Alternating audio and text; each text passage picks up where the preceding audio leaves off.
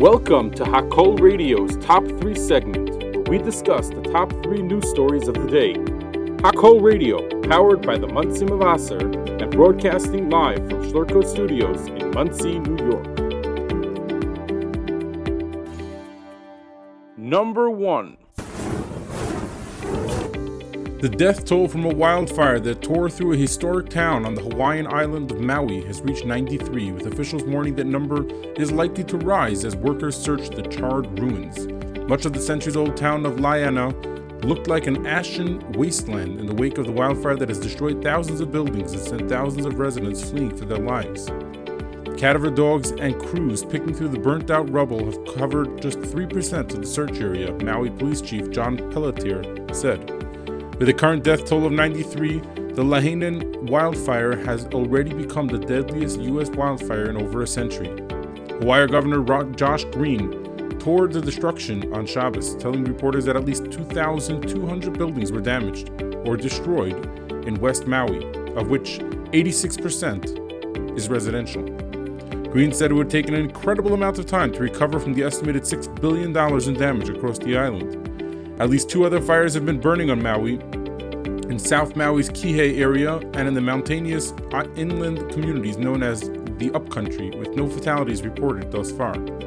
Green said the Upcountry fire has affected 544 structures, of which 96% are residential. Emergency managers in Maui were helping find, find shelter for as many as 4,500 displaced people. The wildfires are the state's deadliest natural disaster in decades, surpassing a 1960 tsunami that killed 61 people, an even deadlier tsunami in 1946, which killed more than 150 on the Big Island, prompted development of a territory-wide emergency alert system with sirens that are tested monthly.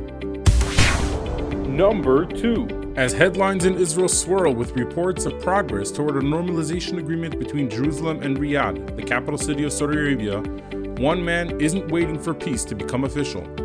Rabbi Yaakov Yisrael Herzog, a Chabad emissary, is already in Saudi Arabia and watching the local Jewish population emerge from the shadows.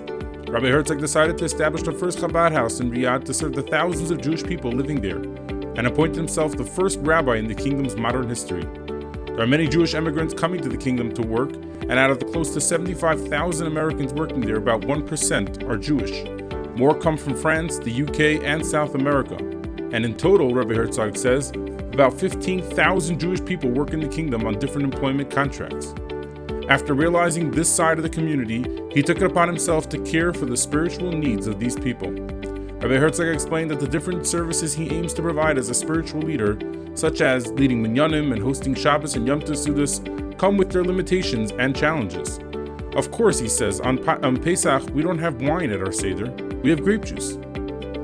In reference to the alcohol ban in the, in the kingdom. We basically look at the current Saudi Arabia law book and we tested the waters.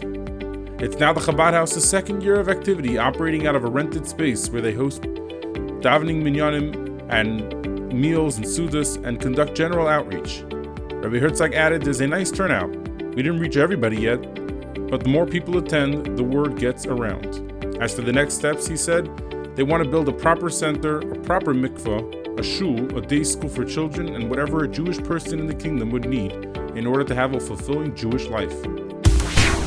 Number 3 Representative Greg Steube representative from Florida announced he filed articles of impeachment against President Joe Biden on Friday. In a statement, Steube's office said he filed the articles against the president for, quote, high crimes and misdemeanors.